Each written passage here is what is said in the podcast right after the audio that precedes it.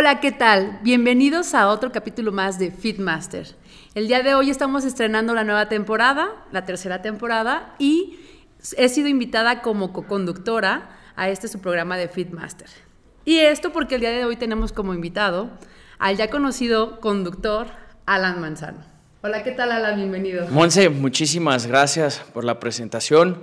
Me siento muy contento de iniciar una tercera temporada más, de que personas como tú se integren a este proyecto de, de Masters. Digo, porque Fit también ya necesitaba el rostro femenino, ¿no? Ese power que ustedes las mujeres entregan. Y para mí es un gusto dar por inicio esta tercera temporada. Bueno, Alan, eh, queremos aprovechar de tu conocimiento y lo que has emprendido en estos momentos y también de todo esto que te has confrontado. Y el día de hoy queremos tratar un tema muy importante. Queremos hablar sobre las finanzas personales, el cómo eh, afectan en el emprendurismo y cómo son herramientas necesarias para poder emprender. ¿Nos podrías platicar este, sobre ello? Quisiera platicar a toda la audiencia de Fitmaster que bien sí nos ha acompañado a lo largo de estos tres maravillosos años de esfuerzo, de dedicación, de sumar equipo, de sumar personas, de generar sinergia con todas las personas que, que han confiado con nosotros. Y sí quiero mencionarte, Monsi, ser muy sincero y honesto, que emprender no es fácil, es muy difícil. Hoy día, si bien es cierto, la pandemia vino a, romper paradigmas, a agilizar los procesos de ciertas empresas, a sistematizar a, las cuestiones corporativas, ¿no? Sin embargo, es difícil, ¿no? Es una situación que de verdad de la noche a la mañana tú sientas que por el simplemente hecho de emprender, pues consolidarás todo lo que tú te propongas, ¿no? Y habla en la cuestión personal, en la cuestión profesional, en la cuestión económica y financiera, ¿no? Porque muchos pensamos que con emprender ya eres millonario y no, no es así. Son muchos factores los que influyen, sobre todo tu entorno social, tu entorno familiar, tu entorno personal, tus amistades, con quién colaboras, tus socios, las inversiones, tus clientes, tu nicho. O sea, son distintos factores o diversos eh, circunstancias que hacen que realmente tu, tu emprendimiento sea positivo y, tenga satisfacción de, de, un crecimiento paulatino, ¿no? Digo, porque es necesario mencionar que, es un proyecto a largo plazo. Emprender no es fácil. Y justo todo esto que mencionas tú es, vamos a algo que es vital, ¿no? El, el tener algo saludable, que son las finanzas, ¿no? Porque pensamos de pronto que el emprender nos va a librar como una varita mágica, de todas las deudas e inclusive muchas veces significa acarrear más deudas, pero para ello tenemos que iniciar con bases sólidas, ¿no? Muchas veces eh, el mismo emprendedor se enfrenta ante el gastar demasiado, va gastando demasiado más allá de lo que necesita para su propio negocio. Entonces, pues vamos iniciando. Eh, nos gustaría también que eh, nos hables un poco sobre qué tipo de herramientas tú consideras que debemos de tener los emprendedores para emprender o sea, ¿qué herramientas y qué hábitos? Herramientas en sí concisas como un presupuesto personal, ahorros, ¿qué y qué hábitos también tú has considerado que debes de tener como emprendedor que sean como columna vertebral antes de empezar a emprender? Principalmente que si tengas conciencia de qué nicho vas a escoger. No puedes ser una persona que quiera adquirir diversos. Es decir, por ejemplo, nosotros, voy a poner el ejemplo de FitUp, que es la, la, plataforma que tenemos jurídica. ¿no? Nosotros al inicio queríamos agregar diversas profesiones como contabilidad, como nutrición, como medicina, psicología, entre otras. Sin embargo, el hecho de tener un campo tan abierto hace que a lo mejor toda tu fuerza, tu ímpetu y, y, esas tareas a diario se, se, dispersen. Entonces no concretas, tiende a ser muy vago la cuestión de, del emprendimiento, sobre todo de, de, tener clientes, ¿no? porque al fin y al cabo ellos son los que hacen que tu empresa pues, crezca por el consumo de, estas personas. Antes de ello, sí es importante también que sepas realmente qué es lo que quieres, o sea, en el sentido de que, por qué emprendes, por qué lo haces. Realmente lo haces con una finalidad de querer ayudar al prójimo, de ayudar a la sociedad, de ayudar a, a diferentes áreas en específico, digo, porque si bien es cierto, eh, nosotros estamos basados en el método Lean Startup de, de, Eric Rice, en el que menciona de que para cuando tú quieras emprender, por ejemplo, en estos tiempos de tecnología y vanguardia, es importante que al momento de seleccionar tu nicho, encuentres un problema y que a ese problema también le pongas una solución. ¿Cómo? haciendo métricas, es decir, encuestas mediante feedback. ¿Quiénes son las personas que van modulando tu empresa paulatinamente? Las personas, Monse. Bueno, Eh, también eh, quisiera hablar sobre las herramientas y los hábitos. Hago mucho hincapié en ello, porque muchas veces el emprendedor se, no sé si te ha sucedido a ti, pero sé de muchos emprendedores que de pronto lo que están ganando lo, lo diversifican en cosas que no son para la empresa. Y es ahí donde también me gustaría que nos hablaras de para qué sirve tener unas finanzas saludables. O sea, tú como, como emprendedor, ¿qué te quita de peso el tener unas finanzas saludables en el emprendurismo? Creo que sí tienes que tener un conocimiento de causa, de origen. A priori tú tienes que especializarte en finanzas. ¿Cómo quieres emprender o tener finanzas corporativas si no puedes dominar las finanzas personales? Y bien decía Warren Buffett, un gran pensador, este, de, más bien un gran magnate millonario, que él decía que cuando tú, por ejemplo, hablando de las cuestiones de gastos, si tú vas al supermercado y, y escoges o seleccionas un producto antes de pasar a caja, realmente generes una conciencia de saber si ese producto o ese servicio te sirve. Y si no pasa nada, entonces no lo necesitas. ¿Y qué es lo que pasa? Que a veces nosotros tendemos a caer en el consumo. Pero regreso a la pregunta, ¿no? O sea, ¿es importante que tengas finanzas personales? Claro, porque tienes que tener un dominio. Yo me baso mucho en la regla 80-30-20, digo, perdón, 80, Sí, no, 50, 30, 20, perdón, en el cual el 50% son tus gastos fijos, incluyendo renta, alimentos, gastos de transporte. El 30% viene a tus cuestiones personales, o sea, a tu cuidado de, de, uno mismo, a apoyo a familia, incluso al hogar y lujos para ti. Y el 20% es dividido entre dos, 10% ahorro y 10% inversión. El ahorro no nada más es tener el dinero en tu colchón, y eso es lo que te lleva a las finanzas personales. ¿Cómo quieres tener como bien te decía, finanzas corporativas, si no sabes qué es la oferta, qué es la demanda, cuándo tienes utilidad, cuándo es momento de, generar ciertos rendimientos, bajo qué tasa, o sea, todo este tipo de conocimientos te lleva a la masa, a lo común, y que también tengas conciencia que si no eres autosuficiente y no te dominas a ti mismo en cuestiones personales, pues no lo vas a hacer en una corporación, porque de ahí también depende los recursos humanos, capitales, patrimoniales tanto tuyos como de los socios. Entonces sí es importante que tú primero comprendas y entiendas que si te regulas a ti mismo en lo personal, puedes regular una empresa. Porque al fin y al cabo, cuando tú ya compartas con, estos socios, cualquier decisión que tú tomes vulnera al resto. Y, y con esto quiero concluir a tu pregunta es, el emprendedor es la empresa. Y eso lo saben muchos inversores porque bien mencionan, a veces cuando van a fondear a, ciertas este, eh, corporaciones o empresas, van más al emprendedor, no tanto a, la cuestión de la, empresa, al giro, al objeto, a lo que realizan, sino simple y sencillamente qué tan tenaz y capaz es el emprendedor.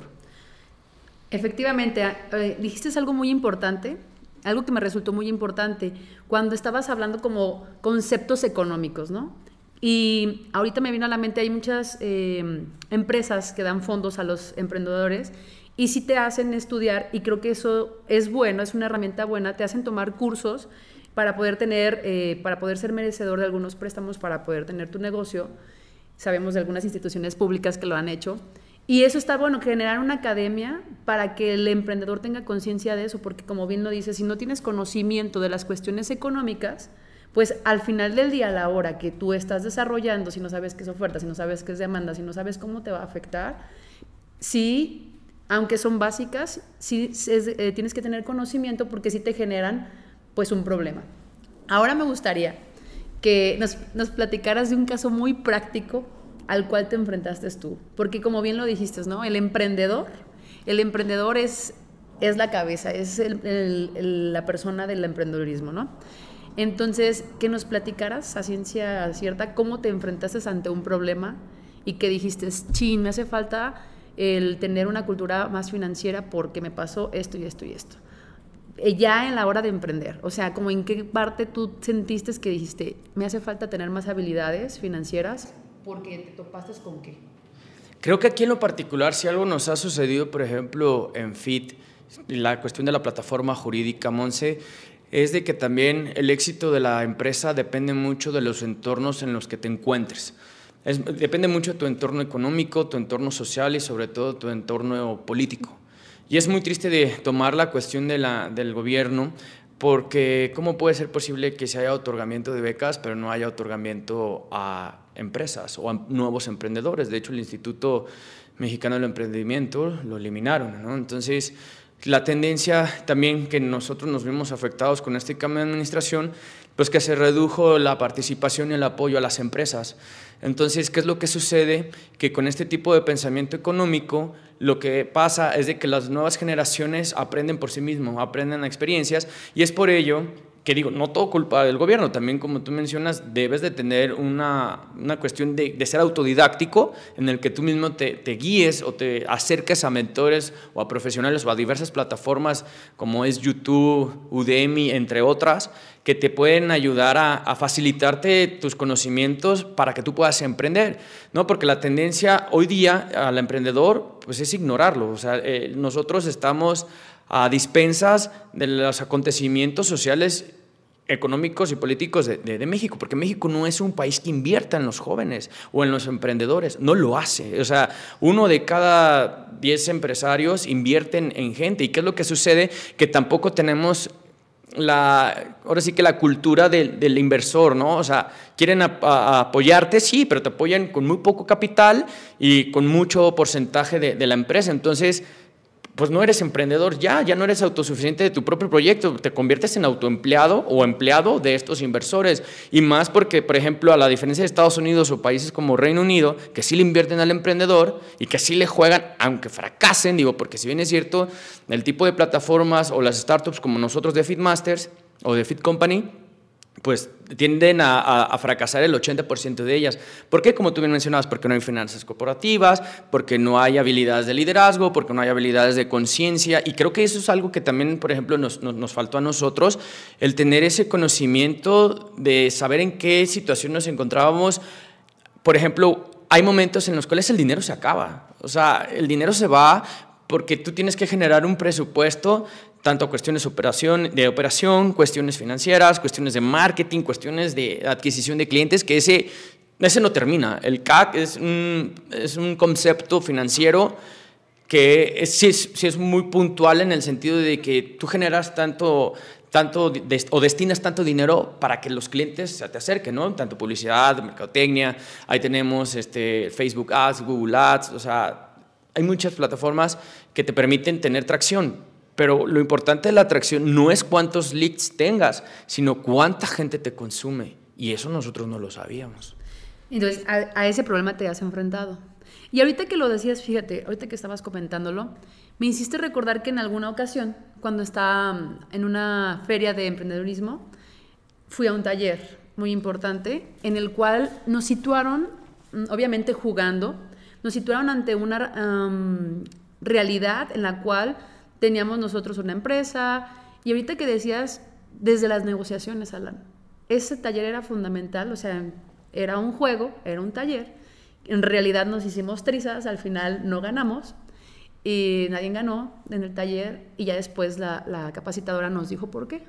Y, ya vimos la, capacidad. Creo que la negociación es algo que más enseña al emprendedor, pero hay el detrás de para llegar a negociar, ¿no?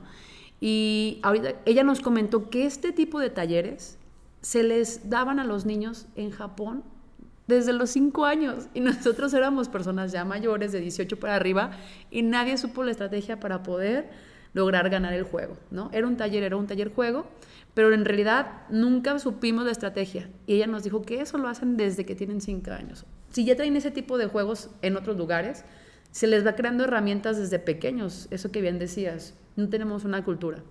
Pero vamos pasando entonces también, Alan, algo muy importante.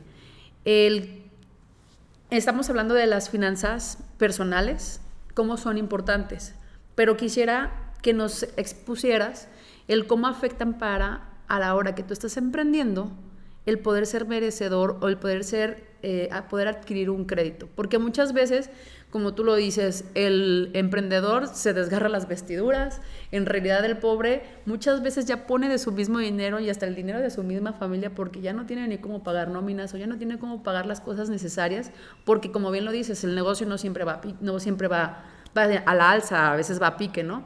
Entonces, pues, ¿cómo tienes que tener cuidadas esas finanzas personales para poder ser merecedora a créditos? Creo que todo parte de una autodisciplina y una autoconciencia en el sentido siguiente. Cuando tú ya seleccionas el nicho en el cual quieres una expansión o un crecimiento en el cual te vas a desarrollar, sí tienes que tener esa conciencia de, de, manejarte un parte de aguas. Es decir, a corto plazo me fijo esta meta, a mediano y a largo. Pero lo que es la realidad y, y lo que es la cruda verdad es de que una empresa no genera un rendimiento hasta después de los siete años. Entonces, imagínate los primeros siete años en el que tú tienes que, pues sí, a lo mejor ya usaste los ahorros personales, los ahorros de la familia, el del socio, el del inversor, y aún así a lo mejor el crecimiento de tu empresa no se ha visto como tú lo esperabas. ¿Qué es lo que sucede ahí? Y por ejemplo, muchos mentores mencionan que es una aptitud que debe tener el emprendedor que yo no comparto. O sea, no comparto esta cuestión porque creo que sí son dos preceptos muy diferentes y uno es la resiliencia. Cuando tú eres resiliente a los cambios, el problema es de que siempre vas a estar en contra de, vas a estar batallando, vas a estar indispuesto a aceptar el verdadero cambio. Entonces, cuando tú ya estás en una situación en la que se acabó el dinero o quebramos o nos vamos orgánicos después de haber adquirido eh, inversión por Full Family Friends, ahí es donde tú debes de aceptar. Y también nos pasó a nosotros. O llegó un momento que Fit el año pasado, en verano, dije, puede ser que se acabó el sueño, ¿no? Se acabó la meta sin embargo, en compañía de mis socios que siempre me han apoyado y en todos los que han pues, puesto su grano de arena para FIT, incluyendo a ti y a nuestra productora que está aquí también presente, es aceptar. Aceptar que somos una empresa de un crecimiento prolongado, que no somos una empresa que el día de mañana vamos a ser unicornio. A lo mejor el día de hoy no, este año tal vez no, pero no sabemos los próximos tres años, ¿no? Digo, porque yo también comprendí y entendí los factores económicos sociales y políticos en los cuales yo vivo. Yo soy mexicano, mi empresa es mexicana y lo que yo quiero es que le ayude a los mexicanos. Si a lo mejor esta plataforma ya estuviera en Silicon Valley o estuviera en Shanghái, en Hong Kong, pues a lo mejor ya sería unicornio, ¿no? Y cotizaría en dólares. Digo, porque es muy diferente la forma en cómo se cotizan los honorarios de un abogado a estos países que ya te mencioné. Entonces lo importante es saber dónde te encuentras, es muy consciente y sobre todo yo te voy a poner dos ejemplos. Si tú te pones a pensar ahorita quién era Jeff Bezos en el 95 cuando comenzó vendiendo libros en su, en su garage, pues no, nunca hubieras pensado que en 2020 iba a ser el, el hombre más rico del mundo, ¿verdad? o Elon Musk en Sudáfrica cuando fundó PayPal, o Sergey Brin y Larry Page con Google en el 98, Netflix en el 2010 cuando acudió con Blockbuster para proponerle este nuevo modelo de negocio, nadie pensó que Netflix iba a ser la nueva vanguardia. Hay una salvedad a la causa que es Facebook con Mark Zuckerberg, pero es uno de 99. ¿Sí me explico? O sea, Sabemos que Fit no será de la noche a la mañana, pero sé que, por ejemplo, con el desarrollo de estos podcasts y que la gente se identifique y se integre más al hecho de saber que somos personas que queremos un bien común y mejorar y facilitar el día a día de momento en cuestiones jurídicas y con este podcast en, situaciones de emprendimiento, Créeme que la gente se contagia de, alguien que tiene ganas de hacer las cosas y que más que una remuneración o una cuestión que se vea palpable en cuanto a dinero, a billetes como, como es hoy día, pues entonces la gente entonces creerá y verá que es necesario romper esos paradigmas, ¿no? Que yo tanto menciono que hay que hacerlo porque yo sí confío en, en que eh, plataformas como, como Fit o como otras que son tapatías como Whisky, que, están empujando mucho, Cava, que de hecho el mayor fundador de Cava es Checo Pérez. Entonces, que también, por ejemplo, si nos vamos ya a finanzas corporativas, Kavak no está en números sanos. Tiene un gran fondo atrás de inversión, lo que es Checo Pérez, Carlos Slim Domid, etc. Pero al fin, en consumo de clientes, no es lo que todos imaginamos, ¿no? Entonces, creo que la, respuesta concreta a, tu pregunta sería ser conscientes de dónde estamos, hacia dónde vamos, qué es lo que queremos y si también no pasa nada, aceptar. No resistir, aceptar. Bueno, pues acabas de decir algo muy importante eh, que vamos a pasar ahorita a la siguiente pregunta.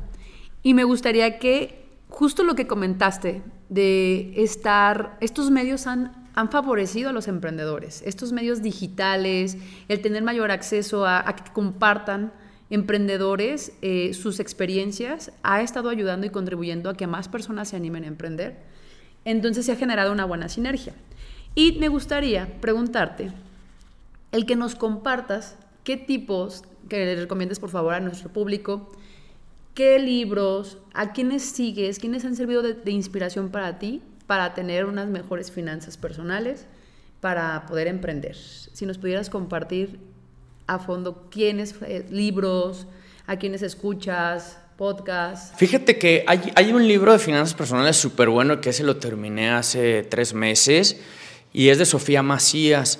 Y es la de, creo que es el puerco, no, cerdo capitalista, bendita cerdo capitalista, es muy bueno, ya tiene su segunda versión que es la de inversiones.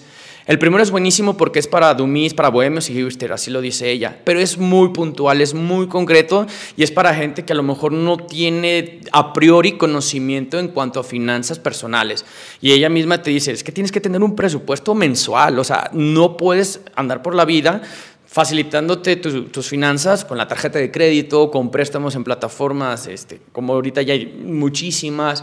Creo que sí debes de, plasmar muy bien lo que recibes, lo que gastas, lo que te queda y lo que puedes ahorrar. Ese es un manual que yo lo recomiendo ampliamente, que incluso me gustaría después, Monse, que trajéramos a Sofía Macías porque es un crack. Escucho también dos podcasts muy buenos. Uno es de Oso Crava, creo que ese se llama Cracks, Cracks del Dinero. Está muy bueno, de hecho él ya tiene un séquito de seguidores, yo soy uno de ellos porque es muy puntual, tiende a ser muy consciente y no genera tanta discordia o, esa pues una cuestión que te atrae, ¿no? O sea, él es muy puntual en, las preguntas que tú le generas, te resuelve con mucha facilidad. Hay otro, que, eh, otro podcast que yo recomiendo es Rockstar del Dinero, es buenísimo. Él es fundador, es socio fundador de Bitso. no recuerdo bien el nombre, pero búsquenlo, se llama Rockstar del Dinero y él es el que hizo la segunda plataforma que ya es unicornio, Bitso, que es inversión en criptomonedas, es mexicana, de hecho la número uno en Latinoamérica. Y hay otras dos personas que a mí en lo personal también influye, digo, porque también los emprendedores tenemos que sanar, cuidar y atender nuestras emociones, sentimientos y, sobre todo los estados de ánimo, ¿no? Digo, porque el emprendedor es, es muy difícil, llega a la quincena, hay que pagar y a veces no hay. Y eso te puede generar un estrés rotundo, gastritis, dolores de cabeza. Y hay dos personas que yo, yo sigo mucho. Una de ellas es Diego Dreyfus. Que tiende a ser muy agresivo en cuanto a su contenido, pero es muy puntual. O sea, de hecho, de él aprendí el, aceptar las cosas, ¿no? El, ¿no? ser resiliente ante los cambios, porque eso es lo que no te va a permitir pues, otorgar soluciones. Y quien sí de plano yo lo recomiendo ampliamente, que ojalá también venga aquí a Fit Masters en esta temporada, es a Carlos Moret. No sé si llegaste a escuchar un video de la generación de cristal. es de él. Es, habla de la generación de cristal, de cómo eh, eh, las, pues ahora sí que el cúmulo de, de nuevos chavos le tienen, pues no miedo al éxito, pero quieren un poquito todo más fácil. ¿no? Y sobre todo asumo lo que decía Guillermo del Toro, por ejemplo, de que los jóvenes de 25 a 18 años son la, la generación exacta de la desesperación. Y el hecho, en, en, una charla que tuvieron ahí en Palco, él decía que les faltaba tal cual, o sea, perdón por la palabra, un chingo de tiempo, o sea, para experimentar, aprender y generar conciencia de que la vida no se acaba a los 30 años, ¿no? Digo, porque las primeras crisis comienzan en ese tiempo en cuestiones personales. Creo que ellos a mí en lo particular me han ayudado bastante. Ya si quieren emprender en cuestiones de tecnología, les recomiendo a Eric Rice con el método Lean Startup. Hay otras plataformas que también ya dependen mucho de los autores, pero que también te puede ayudar el método de Design Thinking, que es estructuras, escoges tu nicho, pivoteas, o sea, es decir, compartes con otras personas qué tanto les agrada tu idea, qué tanta confiabilidad puedes tener pues, para que te inviertan, ¿no? Para que puedas bajar capital y de ahí mismo te van plasmando qué es lo que tú necesitas, ¿no? O sea, porque a cierto modo muchas personas lo que hacen cuando emprenden es avientan la casa por la ventana y van por los millones de dólares, los millones de pesos, pero a la hora del consumo de clientes se dispersan. Por eso te decía, o sea, a veces las plataformas como Facebook, Instagram, Google, eh, lo que hacen es generarte muchos leads, o sea, que te vea mucha gente, pero de los que te ven, ¿cuántos te consumen? ¿Cuántos llaman? Digo, a mí me ha pasado, o sea, eh, cuando revisamos las métricas con todo el equipo de operaciones en Feed, pues sí, tenemos hasta 10.000 vistas. ¿Y cuántos nos llamaron? ¿No? Entonces creo que hay, hay mucho trecho que hay que acercarse con gente que esté dispuesta a ayudar, ¿no? Y nosotros estamos para ello. Sí, y además el que está viendo esa brecha en la cual muchos emprendedores, al igual que tú, están tendiendo la mano a que se puedan acercar nuevas personas que quieren emprender, que tienen esa inquietud. Y entonces, pues te agradecemos que tengas ese propósito de ayudar a otros a que emprendan. Y pues bueno, ya con esto vamos a cerrar. Queremos agradecerte, Alan, que nos hayas acompañado. Y eh, también comentarles que en este nuevo en esta nueva temporada nos vamos a enfocar mucho a herramientas para el emprendedor, para que puedan eh, ellos, así como tú compartías ahorita la de salud, que me pareció excelente, porque muchas veces también los pobres se hacen un daño físico, ¿verdad? Y que muchas veces ahí sale un desgaste emocional y físico y que también te va a generar un costo, ¿no? Y que si tú no estás bien, pues que eres la cabeza, va a estar mal la empresa, ¿verdad? Entonces, eh, vamos a hacerlo durante esta nueva temporada, vamos a enfocarnos a temas también importantes del emprendedor que tienen que ver con las cosas personales de él mismo. Pues muchas gracias, Alan, por habernos acompañado. No sé si quisieras decir. Sí, quisiera cerrar con lo siguiente, eh, para todos los emprendedores, sobre todo los que son mayores de 18 años en adelante. Primero que nada, nunca es tarde para emprender, no hay edad que te limite para cosechar tus sueños. Creo que los límites nos los ponemos nosotros. Sí es importante que si quieres emprender, estés dispuesto a, a ponerte una armadura en la cual tengas que seguir avanzando a pesar de las de las adversidades, de los obstáculos y que tienes que tener mucho ímpetu porque no es fácil, o sea, que quede muy grabado que el hecho de que no sea fácil no significa que sea posible, ¿no? Y como bien mencionaba Carlos Moret, que para mí es un gran tipo, él decía que lo imposible cuesta un poco más. Pues sí, solamente es cuestión de tiempo. Y, por ejemplo, yo quisiera agregar también el, el método que generan los, los, japoneses, ¿no? Ellos dicen que todas las empresas, pues son como los seres humanos. Y si tú lo comparas con un bebé recién nacido, pues es lo mismo una empresa. Cuando comienza a generar remuneración una persona, pues después de 20, 25 años, ¿no? Cuando ya empiezas a tener utilidad y que una vez ya teniendo esa utilidad, pues tú ya puedas diversificar tus inversiones, ¿no? Porque ¿qué es lo que sucede con los chavos? Que del paso 1 se quieren brincar al 21 y en el Inter, en el paso 10, ya quieren empezar a hacer diversificación de inversiones cuando ni siquiera eh, la empresa o, las alianzas comerciales que puedan ellos tener, pues no te lo permiten porque tus números están justos para nómina, gastos de operación, gastos de marketing, gastos de diseño, transporte, etc., etc., lo que te pueda manejar la empresa, incluso impuestos, ¿eh? también hay que pagar impuestos. Entonces, quiero concluir que, que todo se puede lograr, siempre y cuando tú te lo creas. La base de esto es que te tengas fe a ti mismo y que te juntes o hagas alianzas con personas que piensen igual que tú. Si no tienes esas personas que estén dispuestos a echar adelante todo el talento y capitalizarlo, de nada te va a servir. Porque al fin y al cabo, lo importante y el, mérito y el premio mayor de un emprendedor es que cuando tú superas esos siete años de, de, de cuestiones difíciles, digo, porque al fin y al cabo, superado eso, pues ves la luz, ¿no? Pues ves el capital y ahí ya puedes diversificar como bien mencionaba. Pero si tú no estás consciente de generar toda esta empatía y esta sinergia, y me refiero a, la cuestión del premio del emprendedor, el, el, verdadero premio del emprendedor no es tener los seis ceros en la cuenta, Monses. El verdadero premio es que en un momento determinado tu empresa no te necesite. Que te salgas y puedas realmente hacer otras cuestiones y que funcione sin ti. Y quiero concluir con lo, con lo siguiente. Para que eso suceda, escoge personas más inteligentes que tú, para que al momento que tú delegues esas tareas, ellas también lo sepan realizar y quede prácticamente tu aprendiz como un legado para tu propia empresa y por ende generas una mayor sinergia y empatía con la sociedad. Es correcto. Pues bueno, te agradezco mucho, Alan. Gracias a todos los que nos están escuchando y nos vemos en el próximo capítulo.